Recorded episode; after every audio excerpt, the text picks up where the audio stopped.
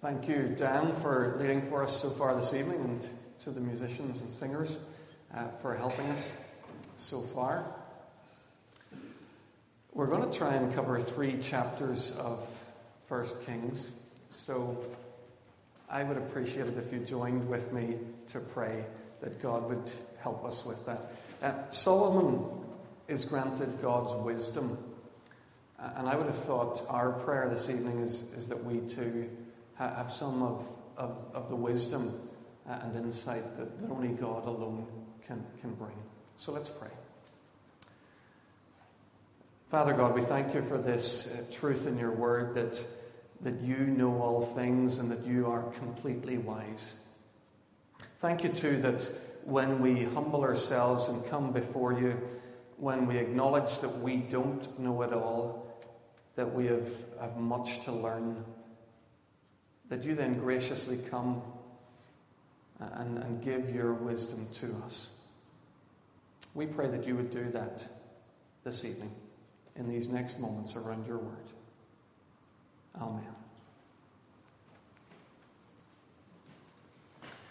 If you're around Christian people or in churches for long enough, eventually you'll hear people in the community talking about God in, in pretty impressive sounding language that's quite unknown to you at first.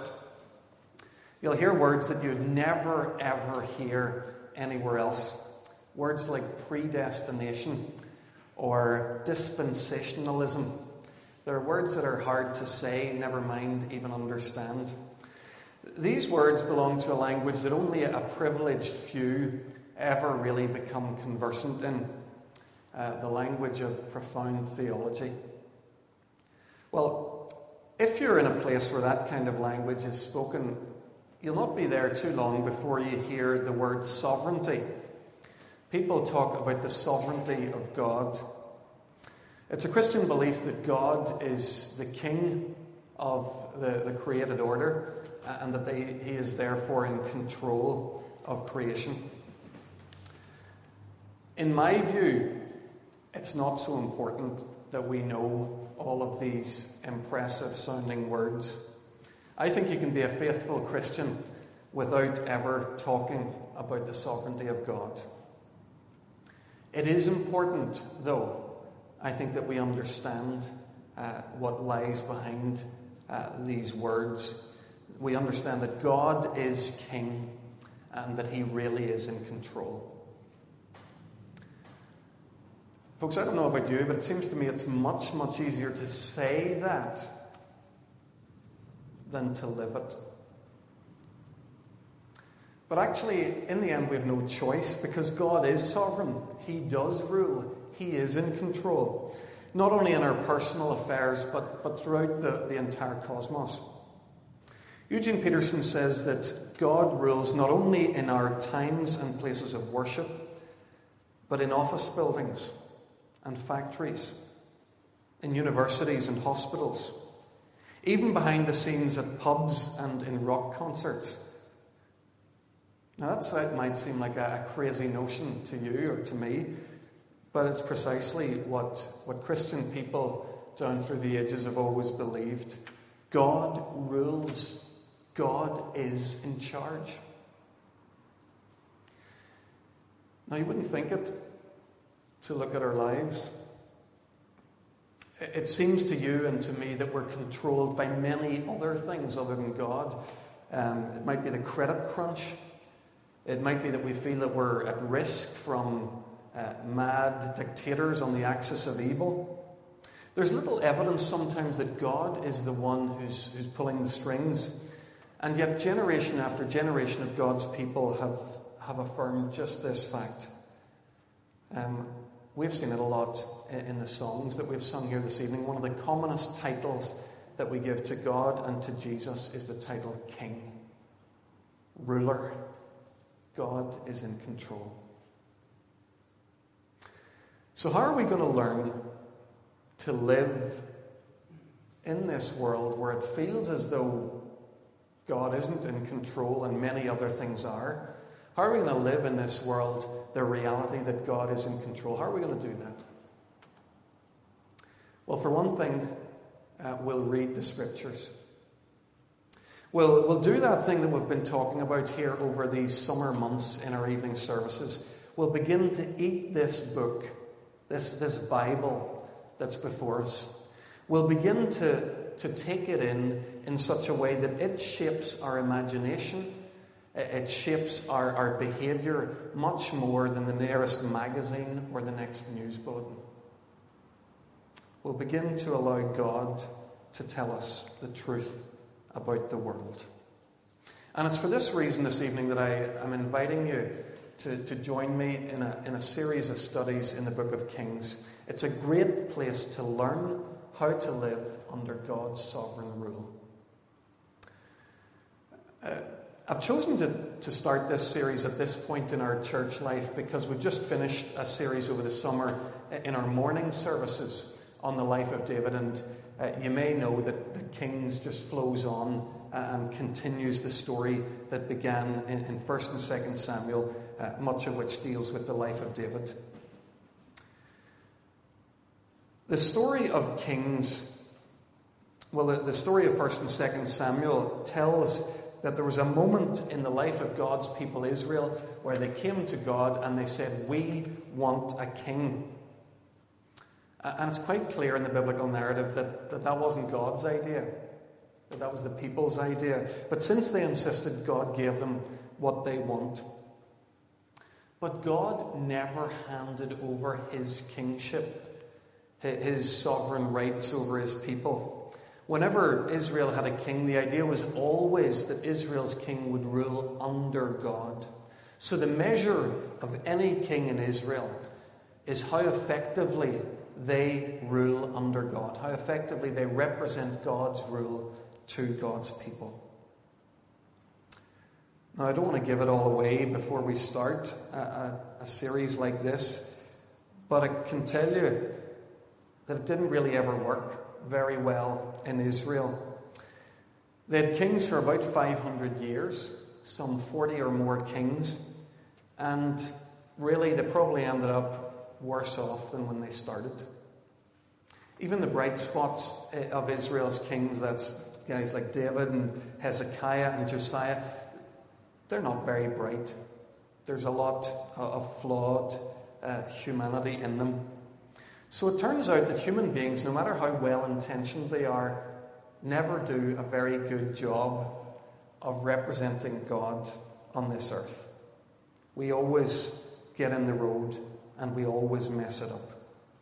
So we're going to see that in the book of Kings, and I better warn you of that. In a sense, it's going to look a bit like a catalogue of failure. But we're going to see much, much more in, in the book of Kings. And this is the kind of thing that we want to, to learn to look out for. We're going to see God at work. We're going to see God at work in, in a real mess here. We're going to see that despite uh, people being openly rebellious, being flawed and sinful, God doesn't discard them. God doesn't bypass them. God uses them.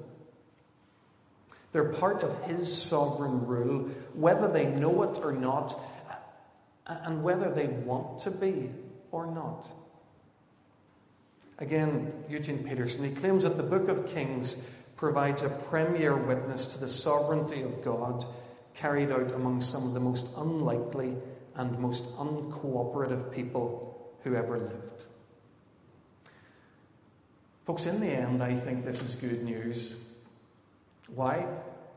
Well, if we can, if we can be sure that God works even when the leaders in our churches and in our communities are flawed, broken, and entirely off the rails, then I think we can relax. We can trust that somewhere God is still in control, despite all evidence to the contrary. This is the kind of thing that we're going to learn together in our studies in Kings. We read chapter three, and in a sense it's, it's the best known of the first three chapters, but I want to spend a few minutes uh, skimming through chapters one and two to, to build up a, a bit of a context for the, the more famous chapter three. When the narrative begins in Kings, as I've said, it's not a new beginning at all, because it's just a continuation of the story out of First and Second Samuel. Probably the most significant thing that's happened in the, the closing chapters uh, of, of Samuel, uh, right there in the middle of Second Samuel, is that, that God makes a promise to David. He says, David, you're always going to have a, an heir on the throne of Israel. Turn back with me, please, to Second Samuel, Samuel chapter seven. So from Kings just back to the previous book, chapter seven, and look at verses twelve to thirteen.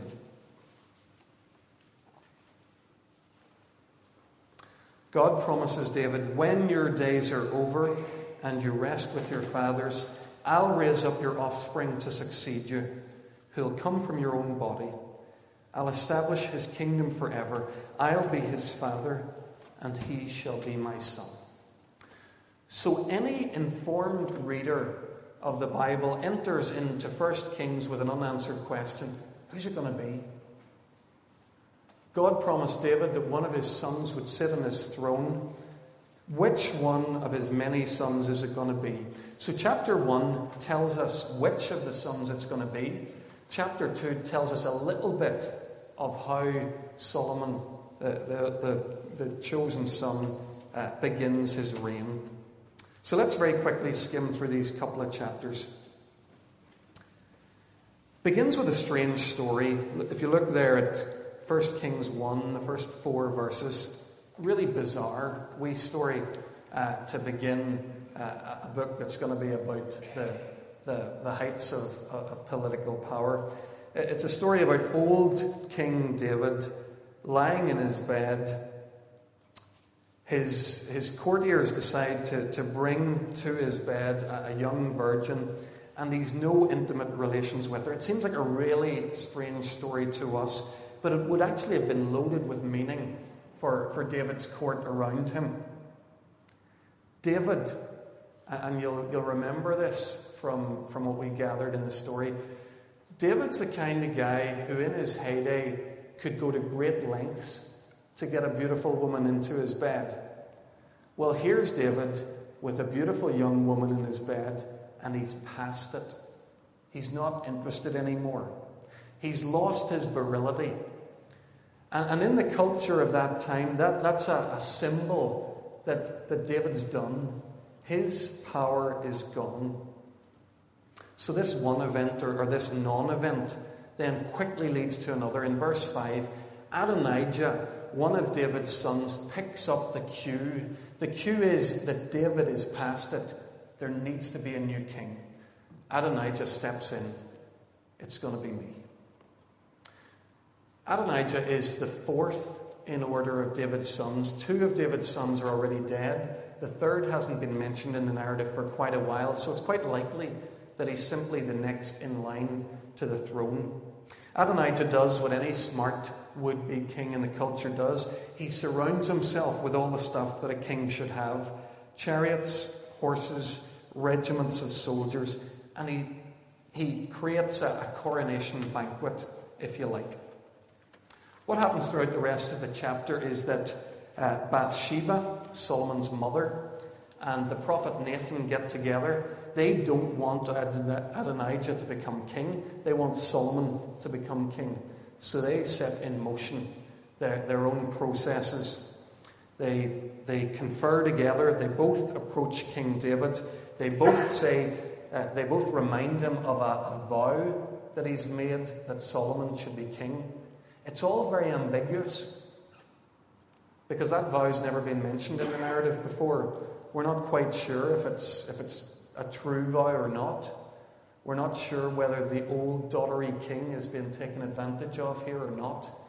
It's, it's the typical kind of intrigue that we find in royal courts when power moves from one generation to the next.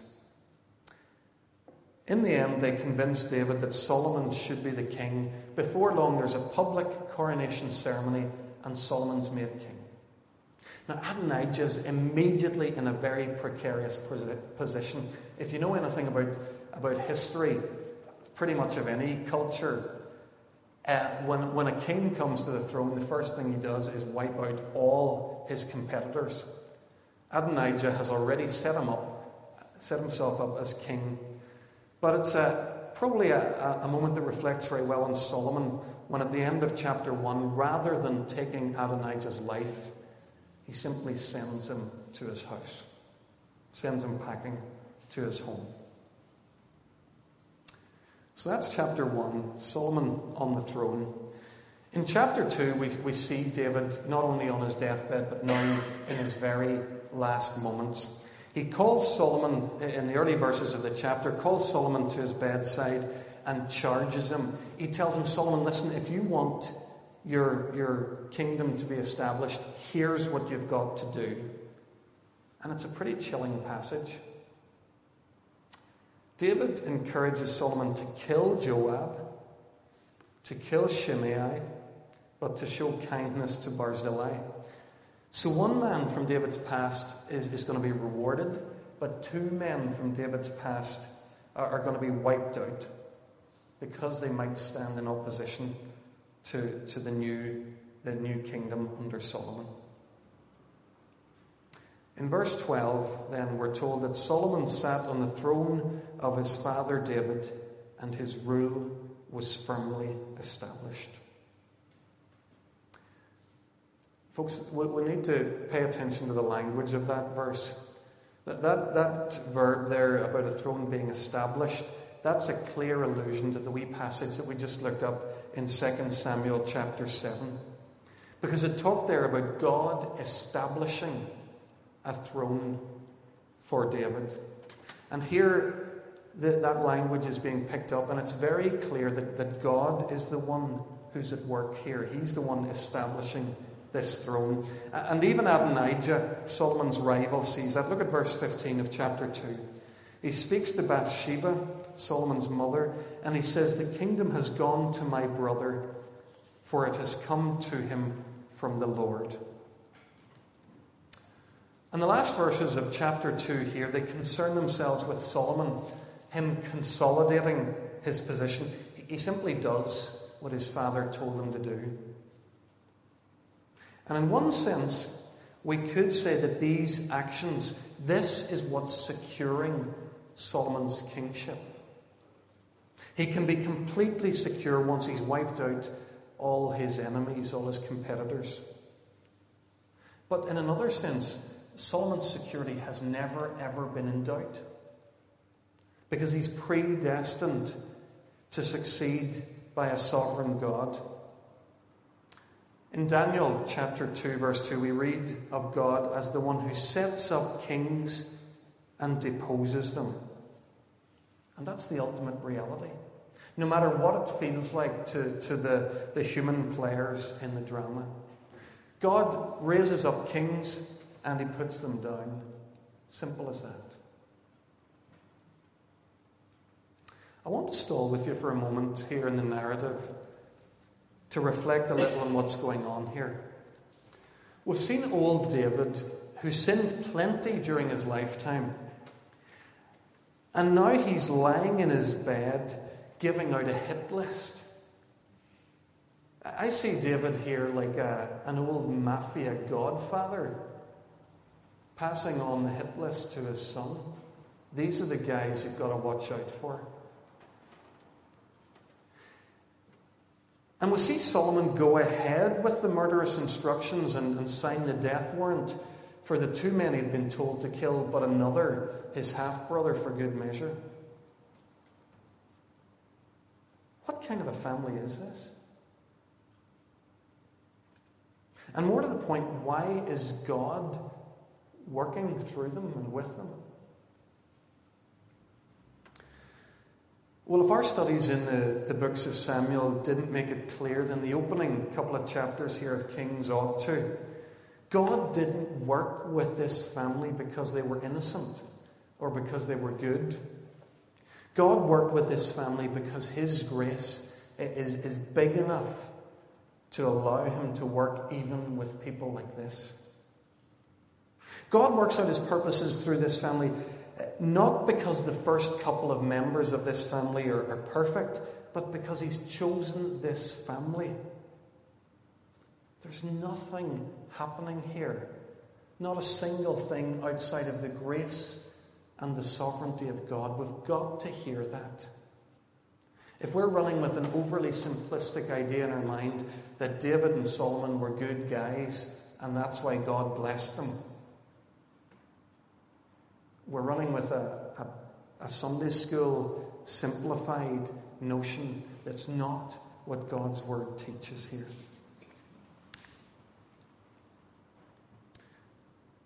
This is probably a good moment to continue thinking about an oversimplification of Solomon's life.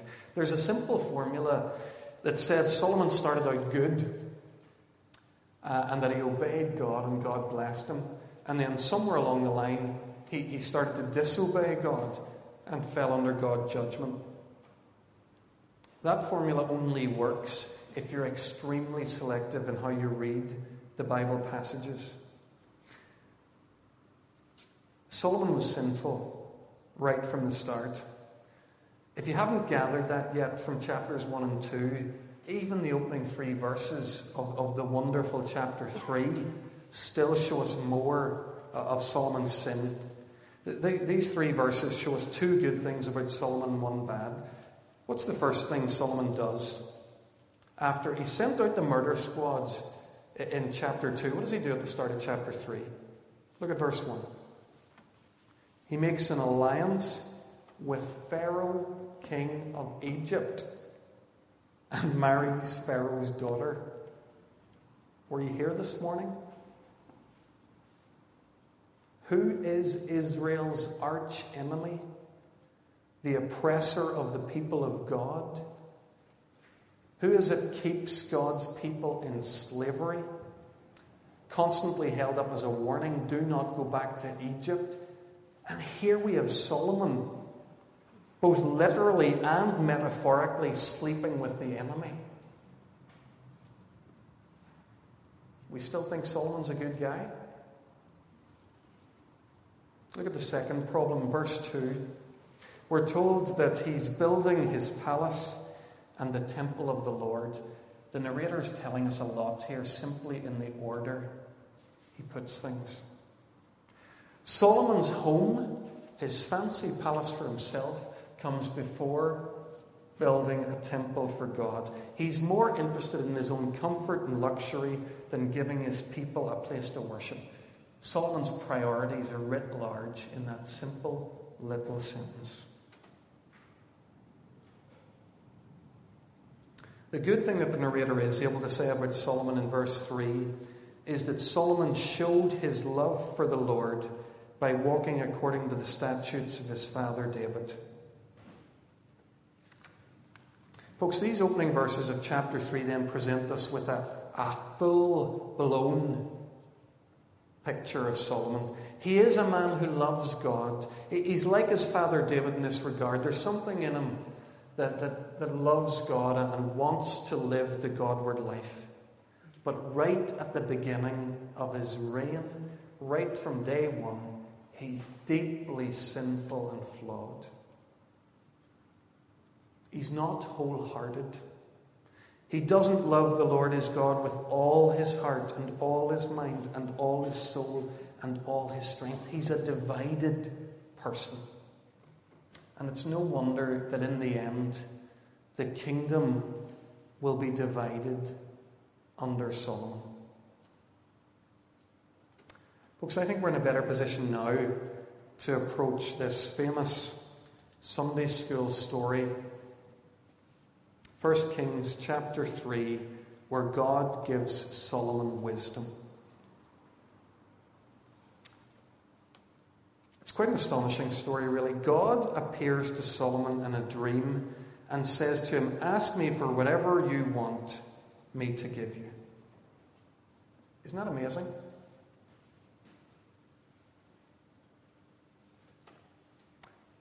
And it all looks fine, but even if you pay attention to Solomon's words here, we just see more and more of how he, he just doesn't get it.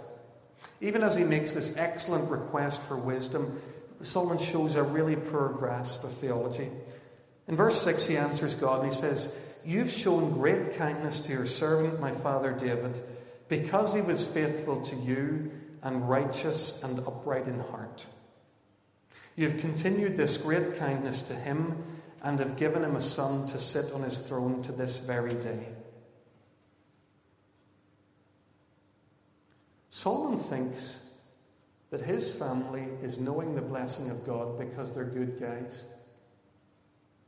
because they're righteous and they're upright in heart. That's David the murderer and the adulterer. That's Solomon the murderer.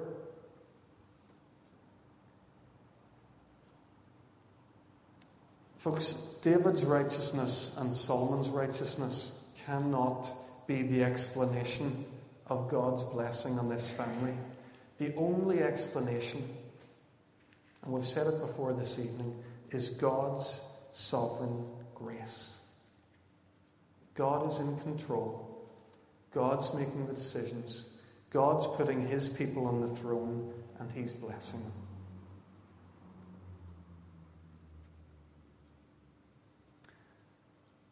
This incident of God giving wisdom to Solomon, we think of it as the moment where, where God gives wisdom. But actually, it's probably better understood as the moment where God transforms the wisdom that Solomon already has. He's already a smart guy. If you turn back to chapter two, verse six, you'll see David talking to Solomon. He's talking about Joab, and he says, "Deal with him according to your wisdom." In chapter two, verse nine, he speaks of Shimei, and David says, "You're a man of wisdom. You'll know what to do with him." Solomon is a smart political leader by anyone's uh, by anyone's standards. He knows how to get the job done, and he's shown that. He knows how to use power to achieve his own ends and to pursue his own agenda. But what happens in chapter three is that God takes him and changes him. For the first time, we see in Solomon a godly wisdom. It's a wisdom used for peace rather than for violence. It's for the good of others rather than for himself. And Solomon exercises this wisdom very famously in chapter three, that story of the, the, the baby and the, the, two, the two prostitutes. By the end of the chapter, the narrator gives an unambiguous verdict about Solomon's wisdom. Look at verse twenty-eight. "When all Israel had heard the verdict the king had given, they held the king in awe, because they saw he had wisdom from God to administer justice." Why does Solomon have wisdom? Because God has given it to him. Solomon's kingship here, we see it for the first time, wonderfully righteous and effective. And it's because he's exercising his kingship under the authority of God. God, and not Solomon, finally is the one in control. Friends, we're pretty much out of time this evening, but before I, I conclude, let me urge you to pray for wisdom among our leaders.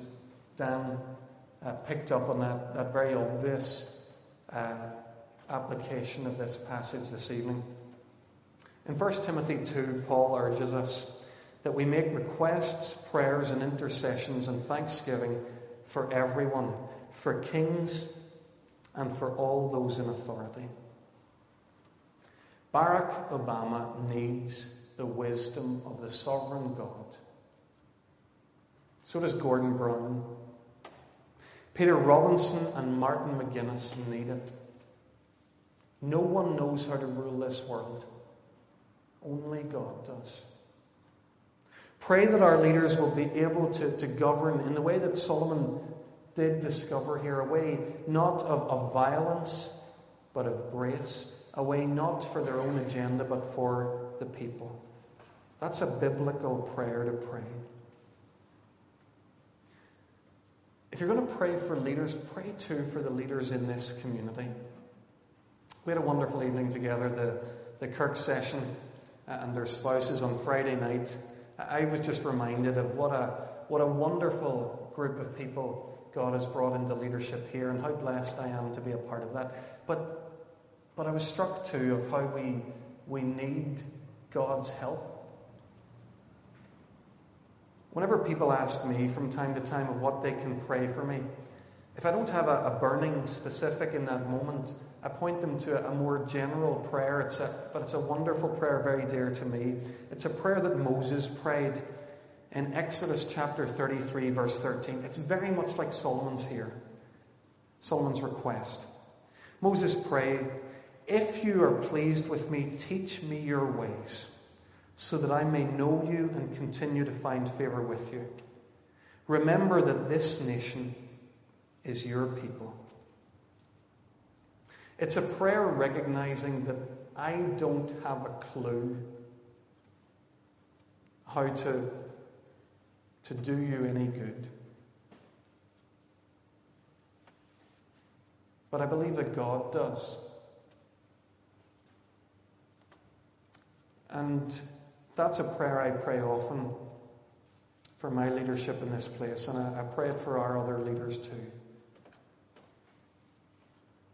I don't have a clue, and I, I don't want to lead you in the way that I might choose of my own agenda. Who knows where that would take us? But I want to learn to do this thing that God calls us to, and that is to exercise leadership under Him. Would you pray for your leaders here in the church, out beyond, that they would have some measure of the wisdom of God? So, we're up and running with the book of Kings.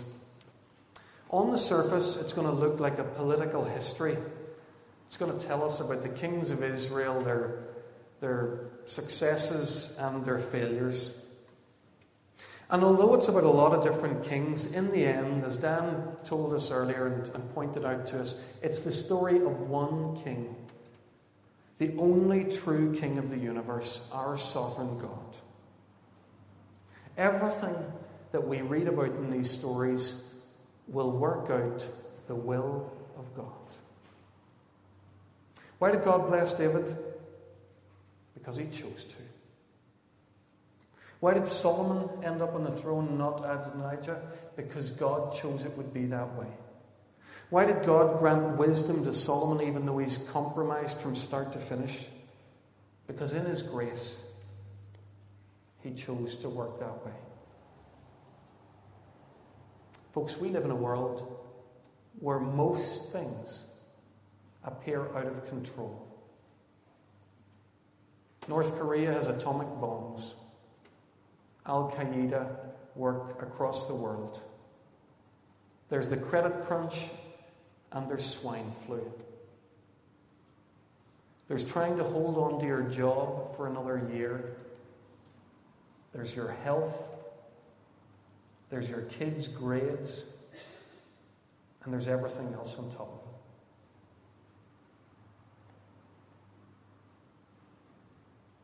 There's plenty in this world to worry about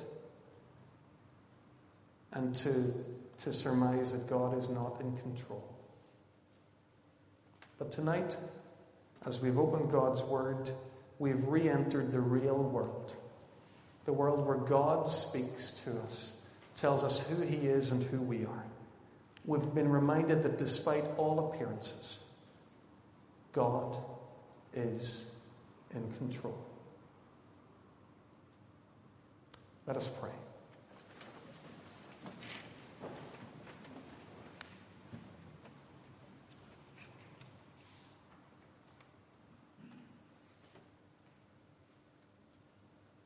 Father God, as we read uh,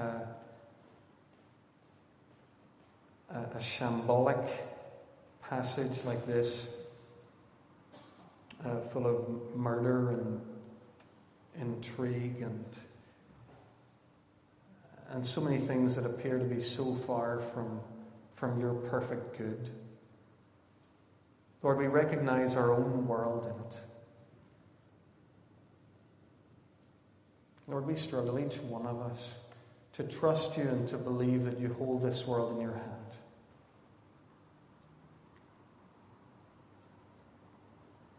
But we, we've been in your word this evening. We've heard you, you speak to us and, and show these things to us again. Lord, would you impress them on our hearts?